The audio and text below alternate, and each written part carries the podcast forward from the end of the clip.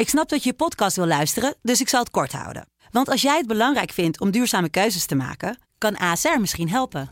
Nou hoor ik je denken, hoe dan? Nou, bijvoorbeeld bij het duurzaam herstellen van schade. Of de premies die we beleggen volgens ons duurzaam beleggingsbeleid. Dat bepaalt waar we wel en juist niet in investeren. Wil je meer weten over welke duurzame keuzes ASR maakt? Ga dan naar asr.nl/duurzamekeuzes. ASR doet het. Zo, dan kan je nu lekker naar je podcast luisteren. Dames en heren in de rechtbank. De zaak ontleed met Saskia Belleman en Wilson Boldewijk. Ja, wat wij dan oneerbiedig noemen togavullers. Togavullers. Dus, ja, iedere zitting stonden daar twee andere mensen, ja, eigenlijk alleen voor de show. Een podcast van de Telegraaf. Al die sporen die bij hem zijn gevonden duiden erop dat dat jongetje echt vreselijke laatste uren heeft meegemaakt. Ja. Welkom Saskia. Dankjewel. We hebben een uitzending waarin we eigenlijk een beetje op twee onderwerpen ingaan. Scannen, hoe zeg je dat eigenlijk? Op focussen? Inzoomen, denk ik. Ja. In goed Nederlands. Vergeet die inscannen van mij, het is inzoomen. We gaan het onder andere hebben die tragische zaak van de vermoorde Gino uit Geleen. Daar ben jij bij geweest en daar moeten we nog wel even over napraten, want daar is natuurlijk heel veel over te doen geweest. Ja. Maar we beginnen met berichten uit de hoek van het Openbaar Ministerie. Collega Mick van Wehle heeft een groot verhaal in de krant en op de site over de grote capaciteitsproblemen met het Openbaar Ministerie. En daar is nog een persbericht onder andere van het OM Den Haag overheen gekomen. Die hebben een aantal zaken geseponeerd. Eigenlijk, toen jij en ik elkaar spraken, weten we dit al heel lang. Ja. Maar het begint steeds concreter te worden. Klopt. Ja, eigenlijk weten we het al ver voor de coronatijd. Toen kwam al naar buiten dat er een achterstand was in de afdoening van vele duizenden zaken. En dat is, als je eventjes nagaat, hè, want dat klinkt natuurlijk als een soort cijfertje. Dat zegt mensen misschien niet zoveel. Maar achter iedere zaak zit een verdachte die heel lang moet wachten op zijn berechting. Die zijn leven niet opnieuw kan oppakken. Je kan een baan zoeken, maar als er een veroordeling boven je hoofd hangt, dan heeft dat misschien niet zoveel zin, want dan raak je die baan weer kwijt. Nee. En het is die hele keten. En het is er zitten natuurlijk ook slachtoffers, hè, in die zaken. Moet je je voorstellen dat je misschien bent mishandeld of je bent seksueel misbruikt. En dat je dan 3 of 4 jaar moet wachten voordat een zaak bij de rechter komt, als hij al bij de rechter komt. Nou, dat tekort, die verstopte strafrechtketen, dat zagen we al voor corona. Dat is er tijdens corona niet beter op geworden. Toen kwamen er nog forse achterstanden bij. Nou, de rechtspraak heeft enorm zijn best gedaan om die weg te werken. Het Openbaar Ministerie ook door gepensioneerde rechters in te zetten. Door de zittingstijden te verlengen. 7 uur 's morgens beginnen en doorgaan tot in de avonduren.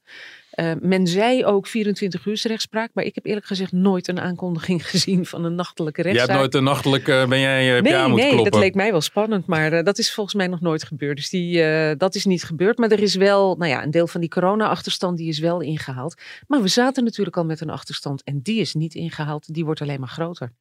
Ja, en in het artikel van Mick staat het woord burn-out fabriek. En ik appte even gisteren met iemand van justitie, die ik gewoon anoniem laat. En die herhaalde dat woord burn-out fabriek. Dat betekent dus ook dat er iets aan de hand is met de werkdruk intern. Ja, dat klopt. Je moet je voorstellen dat er steeds meer ingewikkelde zaken bij komen. Bijvoorbeeld zoiets als die PGP-berichten. Dat zijn die versleutelde berichten die verdachten uitwisselen met telefoons, BlackBerry-telefoons. Pretty good privacy. Pretty good privacy staat dat PGP voor. Nou, ze zijn er inmiddels in geslaagd om die berichten te ontsleutelen. Maar dat heeft zo verschrikkelijk veel bewijs in zoveel strafzaken opgeleverd, dat er opeens een lawine aan strafzaken ontstaat. En dat zijn allemaal zaken die zich afspelen binnen de georganiseerde criminaliteit. Zaken die veel onderzoek vergen, zaken die maanden, jaren kunnen duren en dus ook heel veel capaciteit van het OM vragen. En daarnaast heb je natuurlijk ook nog, oneerbiedig gezegd, de huistuin- en keukenzaken. Die heel belangrijk zijn. Waanzinnig. Die hebben zelfs meer impact op het dagelijks leven van mensen dan die zaken rond georganiseerde criminaliteit. Maar daar blijkt dan vaak geen tijd en geen ruimte meer voor te zijn. En dat is zwaar frustrerend voor niet alleen verdachten, maar ook voor slachtoffers.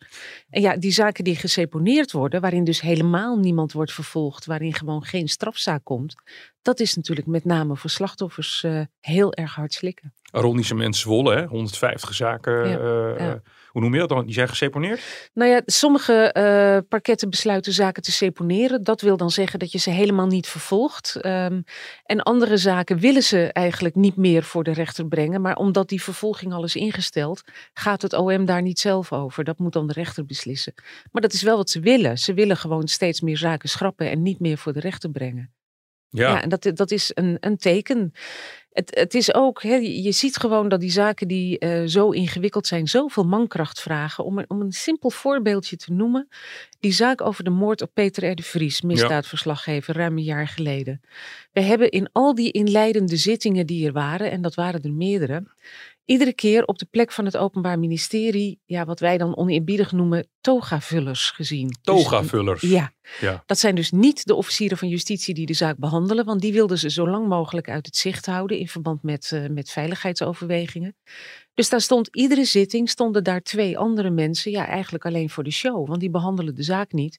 Die vertegenwoordigen het OM wel, maar dat betekent dus wel dat je twee mensen dus een dag kwijt bent. En die kun je niet voor andere zaken inzetten. En dat zijn ook niet de minste officieren die ze daarna zetten. Ook dat nog, want ze moeten wel in staat zijn om vragen te beantwoorden en te reageren op dingen die de verdediging naar voren brengt. Dus ja, dat geeft iets aan over hoe onvoorstelbaar veel mankracht en tijd er gaat zitten in dat werk. En ja, een ander voorbeeld waarvan ik vind dat het OM er blijk van gaf dat er ook intern nog wel eens even mag worden gekeken naar hoe efficiënt wordt gewerkt, is bijvoorbeeld die aankondiging destijds dat ze onderzoek gingen doen naar de uitlatingen van in VI vandaag, van Johan Derksen, dat hij een vrouw zou hebben gepenetreerd met een kaars. Nou, iedereen wist, dat is een verjaard feit. Waar gaat het nog over? Die vrouw heeft nooit aangifte gedaan. En daar wilde het OM toen onderzoek naar instellen. Ja, hij is op een gesprek gekomen ook. Ja, maar het had een voor de hand liggende uitslag. En dat was dat de zaak verjaard is. Ja, dat wisten we allemaal wel. Dus waarom steek je daar dan tijd en mankracht in, terwijl je weet dat het nergens toe leidt? Dat is dan iets voor de bühne en dat moeten ze gewoon niet doen. Ja, ik heb gisteren iemand gesproken uit Donker Amsterdam, zoals het dan heet, het criminele milieu. Die zegt dat hij het ook heel veel om zich heen hoort bij zijn vakcollega's, de criminelen. Dat de zaken worden geseponeerd of dat de rechter niet in staat is om binnen 2 weken uitspraken te doen. Dan worden ze voorlopig maar vrijgelaten. Ze moeten eindeloos met hun advocaat bellen, want ze weten niet wanneer de inhoudelijke behandeling is. Het is een soort van rond de dorpspomp gaat het een beetje rond. Zo van, nou jongens, de soep wordt niet meer zo heet gegeten altijd. En als je het maar lang genoeg weet te rekken, dan wordt het uiteindelijk, gaat het als een nachtkaars uit en kom je ermee weg. En dat is natuurlijk wel heel frustrerend. Hè? Ja. Het is niet goed voor de rechtsstaat, het is niet goed voor het vertrouwen van de mensen in de rechtsstaat. Dat criminelen of dat verdachten van criminaliteit wegkomen met hun daden en niet eens voor de rechter worden gebracht. Het beestje bij de naam noemende is de war on drugs. Dat klinkt altijd wel leuker in het Engels. De oorlog om drugs klinkt dan tegen drugs, een beetje polygoonachtig. De oorlog om drugs. Maar daardoor kraakt het rechterlijke systeem in de voegen. En we weten allemaal, die oorlog kan nooit gewonnen worden. Maar er zijn wel krachten in de politiek die willen alles heel hard aanpakken. Ja. Maar de gewone burger gebruikt het weer heel graag op festivals en weet ik veel waar. We zitten eigenlijk met een soort systeemprobleem. Alleen niemand durft eigenlijk heel duidelijk te zeggen van we moeten dit of anders gaan behandelen. Ja. Zodat ook nog de inbraak, die impact heeft op een gezin, behandeld kan worden. Maar ja, jij hebt duizenden rechtszaken bijgewoond. Als ik nou zo'n vraag bij jou neerleg.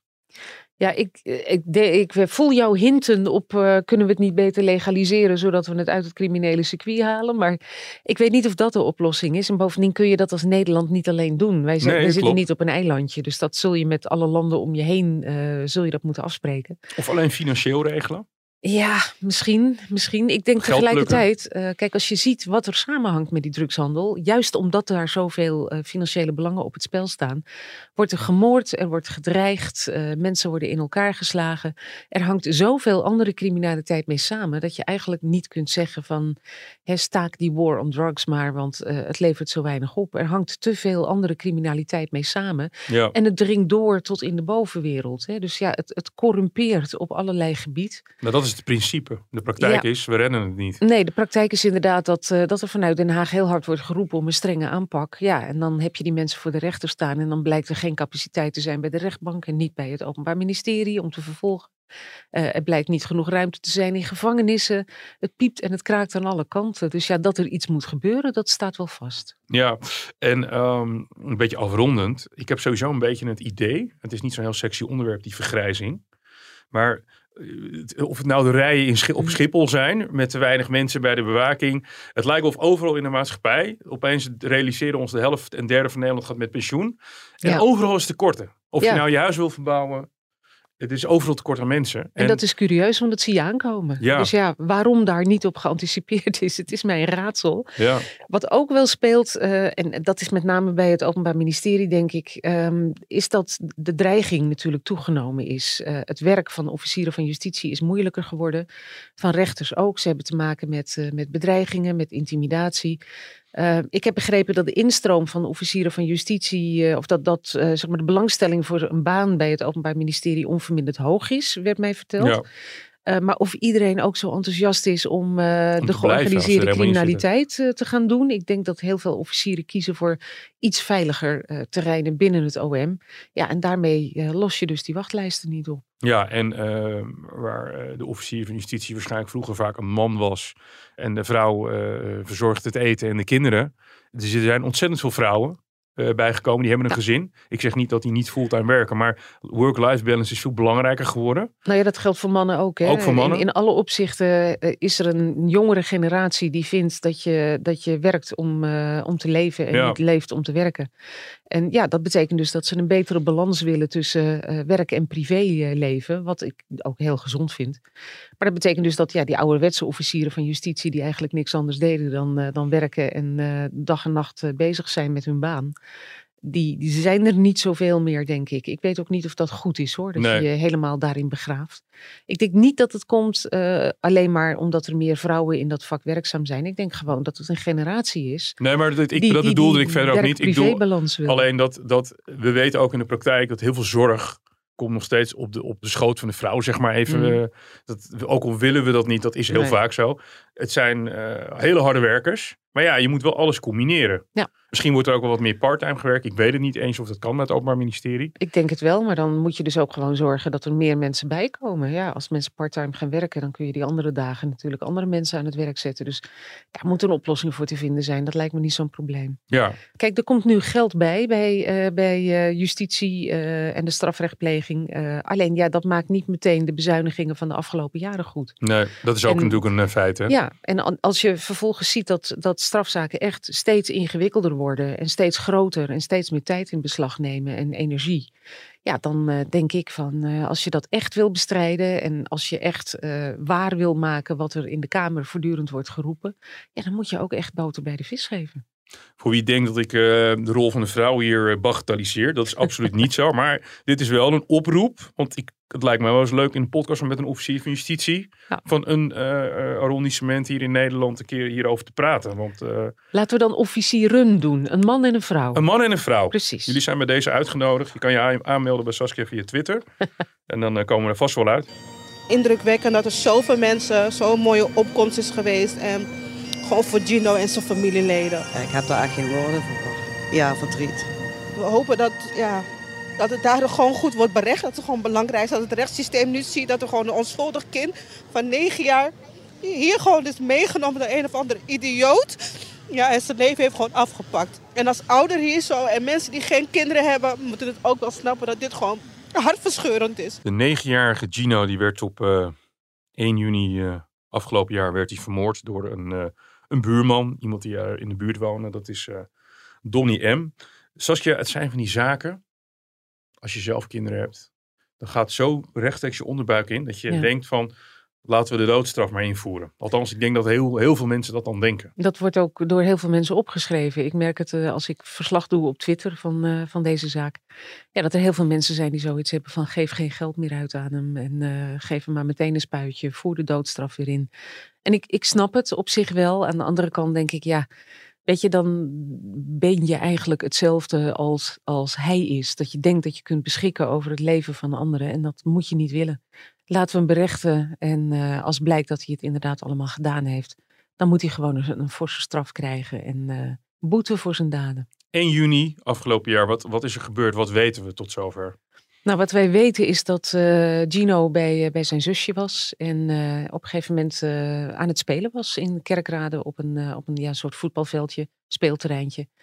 En daar moet hij op een gegeven moment zijn meegenomen door Donny M. Er zijn kinderen die hebben dat gezien. Er zijn verklaringen van kinderen die hebben gezegd dat hij in een auto werd getrokken. Anderen zeggen dat er even met hem werd gesproken en dat hij toen is ingestapt. Nou, hoe het precies gegaan is, dat is niet helemaal duidelijk. Maar Gino verdween een tijdje spoorloos. En er zijn grootscheepse zoekacties op touw gezet. 1 of 2 dagen na zijn verdwijning werd zijn stepje gevonden. En dat stepje, het lijkt erop dat het spoor naar Donny M. heeft geleid. Want daar bleek DNA op te zitten van Donny M. En aangezien hij eerder veroordeeld is geweest, 2 keer... bleek zijn DNA in de databank te zitten. En ja, op die manier is de politie bij hem terechtgekomen, heeft hem aangehouden.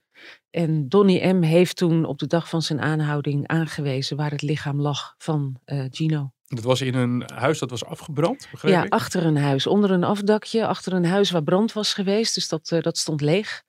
En daar is hij gevonden, daar had hij hem verstopt. En wat is nou de afstand geweest? Want ik hoor je Kerkrade zeggen, maar ik hoor ook Geleen. Nou, Donny M. woont in Geleen. Daar is Gino ook gevonden.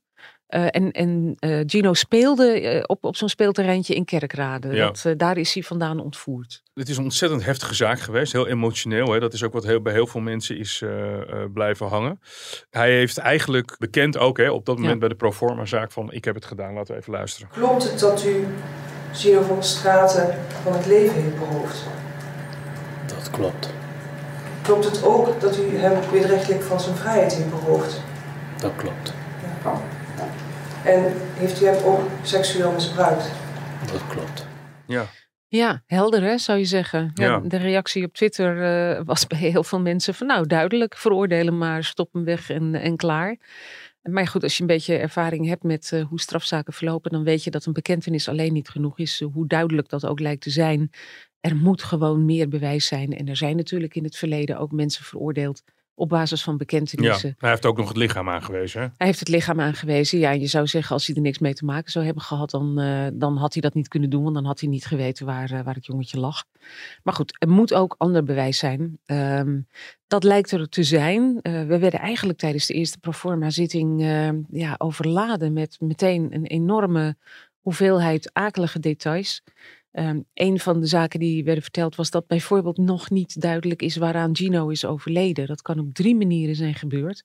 Het kan zijn dat hij is gewurgd, want er zijn sporen van in zijn hals gevonden. Het kan zijn dat hij is verdronken, want hij bleek water in zijn maag te hebben. En het kan ook zijn dat hij is gesmoord met een kussen. Alle 3 de mogelijkheden, daar zijn sterke aanwijzingen voor. En het Openbaar Ministerie zei zelfs, wij hebben eigenlijk aanwijzingen gevonden waaruit blijkt dat er nog veel meer is gebeurd wat hij nog niet heeft bekend. Dus ja, dat zijn details, ja, je kunt niet eens details noemen, maar dat zijn zaken die zo vreselijk erin hakken dat bij de familie de emoties enorm hoog opliepen. Verdachte wordt kort gezegd verweten dat hij Gino om het leven heeft gebracht. Dat hij dat heeft gedaan door hem te smoren met een kussen en of hem te wurgen en of hem te verdrinken. Die rot door je! Nee, mevrouw. Klein met die kant op. Mevrouw van Straten. Mevrouw van Straten, ik moet u echt nu voor de laatste keer waarschuwen als... Niet te doen, jongen. Kindie is het uitgaan. Ik denk dat... Ik zou niet doen. Hou dan maar eens je hoofd koel, hè, rechter. Ja, nou ja, dat probeerden ze wel. En ze hebben ook echt... want ik zag dat er op Twitter vrij veel verontwaardiging ontstond over het feit dat de moeder de zaal uit werd gezet. Zo werd het gezien. Nou, zo ging het niet.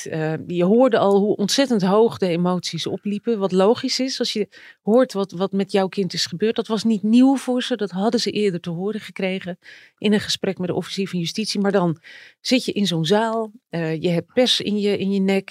Je zit op 2 meter afstand van die verdachte. Die daar volkomen onaangedaan lijkt te zitten. Ja, dan de emoties heel hoog oplopen is logisch.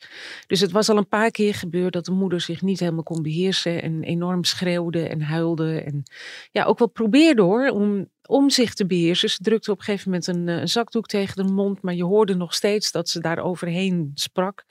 En meerdere pogingen van de voorzitter om haar toch een beetje te kalmeren, ja, mislukte. Op een gegeven moment ging het zelfs zover dat ze opsprong en dat ze door haar benen zakte en op de grond viel. En ja, toen heeft de voorzitter gezegd van, u moet nu toch de zaal verlaten. Want ja, er moet een rechtszaak worden behandeld. En dat gaat niet als voortdurend emoties de boventoon gaan voeren. Dus dan moet je iets. En het is echt niet zo dat zij met geweld de zaal uit werd gezet. Dat gebeurde gewoon niet. Ze is gewoon meegelopen. Parketwachten hebben haar overeind geholpen omdat ze op de grond was gevallen. Hebben haar naar buiten geleid. Zij heeft even in een zaaltje gezeten waar ze de zaak nog kon volgen via een videoverbinding. Maar heeft er vervolgens voor gekozen om toch naar huis te gaan omdat ze het te zwaar vond. Wat voor indruk kreeg jij van Donny M.? Ja, dat is een moeilijk peilbare jongen. Hij is jong, hij is 22 jaar. Hij zat er zo op het oog onaangedaan bij, maar je weet natuurlijk niet wat zich onder dat schedeldak afspeelt. Hij heeft natuurlijk geweten dat er allerlei mensen in de zaal zaten die nou niet bepaald met sympathie naar hem keken. Dat is natuurlijk ook al spannend. Hoe ging hij daarmee om, denk je? Hij reageerde eigenlijk nergens op. Ook als hij de zaal binnenkwam lopen vanuit het cellenblok. Hij keek niet de zaal in, maar dat doen de meeste verdachten niet. Want dat vinden ze te confronterend of ze zijn bang dat er dingen naar ze geroepen worden. Ik denk ook dat ze dat wordt geadviseerd. Van kijk maar gewoon voor je uit. Loop naar je stoel, ga zitten. En kijk niet naar de publieke tribune, kijk niet naar de familie. Want dat kan allerlei reacties ontlokken.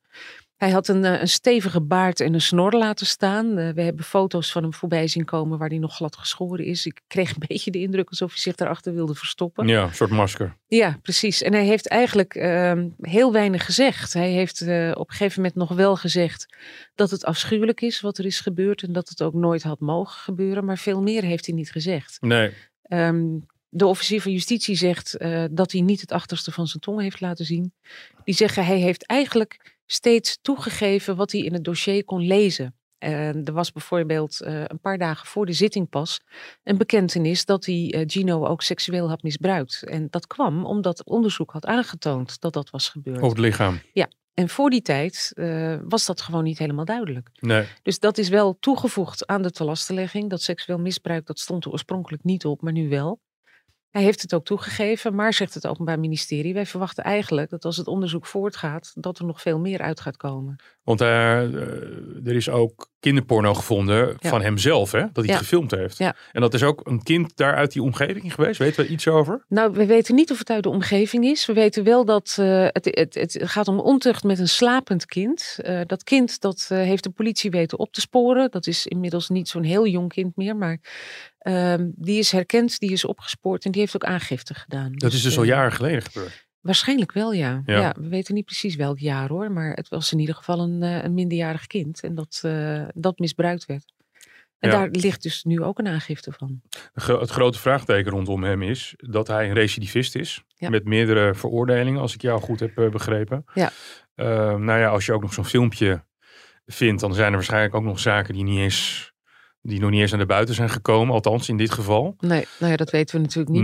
Nee, en die woont in een gemeenschap met spelende kinderen. En dit zijn ontzettend lastige onderwerpen. Ja. Want die mensen hebben op een gegeven moment een straf uitgezeten. Maar ja, dit is ik ben geen forensisch psycholoog, maar dit is iemand met een hardnekkige drang naar seks met kinderen. Linksom of rechtsom. Ja, dat zou je zeggen. Want kijk, hij heeft op zijn 15e heeft hij een veroordeling gekregen voor het smijten van een stoeptegel vanaf een viaduct.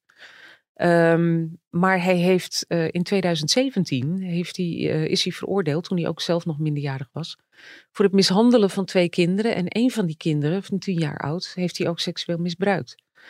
Dus ja, hij is in herhaling gevallen. Je zou zeggen, dat is geen eenmalig iets geweest. En de vondst van dat filmpje met een kind met wie die ontucht pleegt, dat zegt natuurlijk ook vrij veel. Ja, en dan vraag je je toch af, hè, er is destijds onderzoek naar hem gedaan, naar zijn geestvermogens. Er is toen door deskundigen gezegd dat hij lijdt aan aandachtstoornissen, dat hij een stoornis heeft in het autismespectrum. Maar ook dat hij moeilijk leerbaar is. Dat hij eigenlijk niet leert van behandelingen. Dat hij dingen zinken gewoon niet bij hem in. Hebben geen effect. Hij is pittig, eigenlijk behoorlijk gestoord eigenlijk. Ja, zo klinkt het inderdaad wel. En je kunt je dan vervolgens ook wel afvragen. Er is toen op een gegeven moment ook gezegd na die behandeling dat hij begeleiding en ondersteuning moest hebben. Ja, de vraag is even, heeft hij die gekregen? En op welke manier dan? En hoe is het in vredesnaam mogelijk dat iemand die in het verleden een kind heeft misbruikt, vervolgens in een woning terechtkomt in een kinderrijke wijk? Ja. Is daar geen toezicht op geweest? Heeft niemand gedacht van hou even, dit is misschien niet helemaal verstandig? Dus ja, hoe was dat toezicht geregeld? Nou, daar doen inmiddels 4 rijksinspecties een onderzoek naar. Die hebben de krachten gebundeld en die zijn aan het uitzoeken hoe dat zit. Maar het is wel een patroon wat je om de haverklap terug ziet komen in dit soort zaken. Iemand die in beeld is bij de hulpverlening en toch iets vreselijks doet. Ja. Nou weet ik ook wel dat je niet 24 uur per dag bij iemand op de stoep kan staan. Hij kan een half uur na het bezoek van iemand van de reclassering, kan die vervolgens iets verschrikkelijks doen. En dat zie je dan gewoon niet, dat weet je niet. Maar het is wel van belang om te weten of er misschien fouten zijn gemaakt en of we daarvan kunnen leren. Ik heb wel eens wat artikelen gelezen hierover, dat zo'n een pedoseksueel, hè? Ik ben geen expert, maar die heeft wat jij en ik toevallig met onze partners hebben. Ja. Heeft diegene met kinderen en die onderdrukt het en die onderdrukt het en die onderdrukt het. En dan komt er een moment dat het niet onderdrukt wordt. En dan is vaak de moord een angst op ontdekking. Ja, dat is ook wat, hij wordt in eerste instantie vervolgd voor moord. Maar de tweede, zeg maar voor het geval de rechtbank dat niet bewezen acht, die voorbedachte raden. Legt de officier van justitie gekwalificeerde doodslag te lasten. En dat is een vorm van doodslag die je pleegt om ontdekking van iets anders te voorkomen. Dus in dit geval zou dat kunnen zijn dat hij Gino had ontvoerd en seksueel misbruikt. Dat heeft hij willen verdoezelen en daarom heeft hij hem van het leven beroofd. Dat zou kunnen. Ze zit met een bekentenis van de verdachte. Ja. Je zei het net al, hè, dat hij wil nog niet zeggen dat je dan meteen schuldig bevonden wordt. Over welk aspect zijn nog vragen? Ja, eigenlijk vooral over zijn geestvermogens. Hij gaat naar het Pieterbaancentrum waar ze hem opnieuw gaan onderzoeken. Om te kijken wat hij nou precies mankeert en wat er aan de hand is met deze man. Want ja, dat er ergens kortsluiting in dat hoofd zit, dat lijkt iedereen wel duidelijk. Want waarom doe je anders een 9-jarig kind zoiets aan? Ja. En ja, als je nagaat, hè, Gino moet minimaal 2 uur lang bij hem in huis zijn geweest. Al die sporen die bij hem zijn gevonden duiden erop dat dat jongetje echt vreselijke laatste uren heeft meegemaakt. Ja. En ja, er is tijdens de zaak ook gezegd dat uit vorige incidenten is gebleken dat hij kikt op het leed van anderen. Ja. Hij zou ook ooit een hond met de kop onder water hebben geduwd een tijd. Gewoon omdat hij kikte op de doodsangst van dat beest. Ja, nou dat zie je veel bij seriemoordenaars. Die beginnen ooit met dierenmishandelen. Ja, nou ja, misschien is dat hier ook aan de orde geweest. We weten het niet. Maar nee. dat hij wat donkere kanten heeft, dat lijkt me helder, ja. Ja, als ik dit zo hoor, fast forward, dan heeft hij zo'n stoornis. Is dit ooit iemand die ooit weer in de maatschappij... ja, hij is pas 22, maar... Ja, hij is heel jong. Dus maar de stoornis zit er al echt al... Weet je iets over zijn jeugd? Nou, we weten dat dat zijn moeder verslaafd was. Dat hij ook met een verslaving daardoor ter wereld kwam. Ja, zijn vader en zijn moeder hebben zich nooit veel aan hem gelegen laten liggen. Hij is voor het overgrote deel van zijn leven opgegroeid bij pleegouders. Die vreselijk hun best hebben gedaan. Maar ook die pleegouders zeiden van hem: je kunt hem eigenlijk nooit alleen laten. Want ieder moment dat je hem alleen laat, vreet hij wel wat uit. Ja, hij is ook een slachtoffer. Heel erg. Eigenlijk wel, ja. Van zijn eigen jeugd en van de manier waarop hij is opgegroeid. Ja, en dat willen heel veel mensen niet horen. Maar nee, dat is vaak wel zo in dit soort gevallen. Dit komt nooit uit de lucht vallen. Dit zijn vaak zwaar beschadigde mensen die vervolgens zelf ook weer in de fout gaan. Ja, dat zijn verloren levens. Waar je eigenlijk diep verdrietig van moet worden. En het heeft nu nog een leven gekost, voor zover we weten althans. Ja. 17 oktober gaat in het Pieterbaancentrum. 5 december is de volgende proforma. Ja. Nou, dan krijgen we ergens begin 2023 de inhoudelijke behandeling. Ja, ik denk dat er dan nog wel een zitting komt waarop de verdediging onderzoekswensen mag indienen. Dat hebben ze nu nog niet volledig kunnen doen.